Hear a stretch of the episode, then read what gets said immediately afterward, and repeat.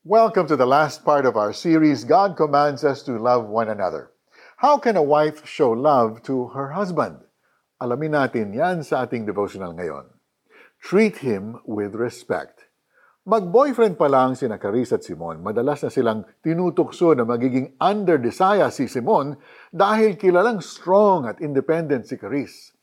Nang mag-asawa na nga sila, mas nangibabaw si Caris. Hindi siya marunong makinig sa opinyon ng asawa lagi niya ring ipinipilit na tama ang kanyang ideas. Isa pa, tinatapos niyang gawain on her own. Kaya tatlong buwan pa lang silang kasal pero pagod na pagod na sila sa isa't isa. When an incident happened in their office, Carice had to talk with her boss. Kahit na gusto niyang ipilit ang idea niya para masolusyonan ang problema, she calmly discussed the facts. Pero sa huli, nagbaba si boss ng bagong memo na kabaliktaran ng suggestion ni Caris. Gayunman, tinanggap niya ang desisyon. God used that situation to make her realize what's wrong with her marriage and what she needed to do. Una, kailangan niyang irespeto ang kanyang asawa. If she could respect her boss despite their differences, then why couldn't she respect her husband? Sabi nga sa Ephesians 5.33, the wife must respect her husband.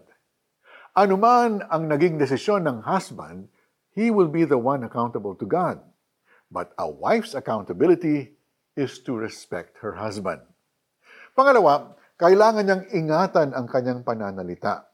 She didn't need to use harsh words to prove she's right. Kung magalang siya sa kanyang boss, bakit hindi sa husband niya?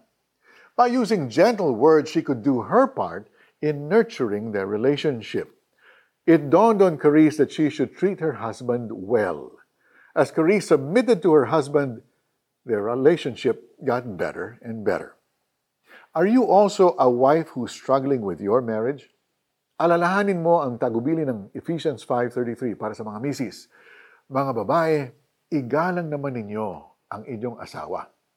Kapag sinunod mo ito, gaya ng ginawa ni Carice, then soon enough, you'll see improvements in your relationship. Wives, pray this with me.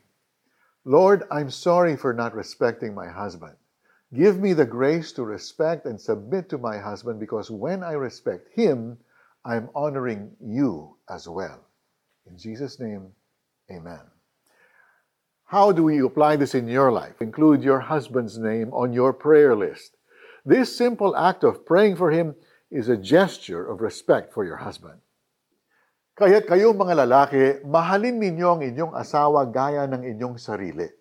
Mga babae, igalang naman ninyo ang inyong asawa. Mga taga-Efeso, chapter 5, verse 33. Maraming salamat sa pagsama niyo sa aming serye, God commands us to love one another. We hope you've been encouraged to love your neighbors, your parents, and your spouse. And posible when you have Christ's love in your hearts. Bukas, Valentine's Day, syempre may special devotional tayo para sa inyo. Kaya abangan. Until then, I'm Mari Kaimo. God bless you.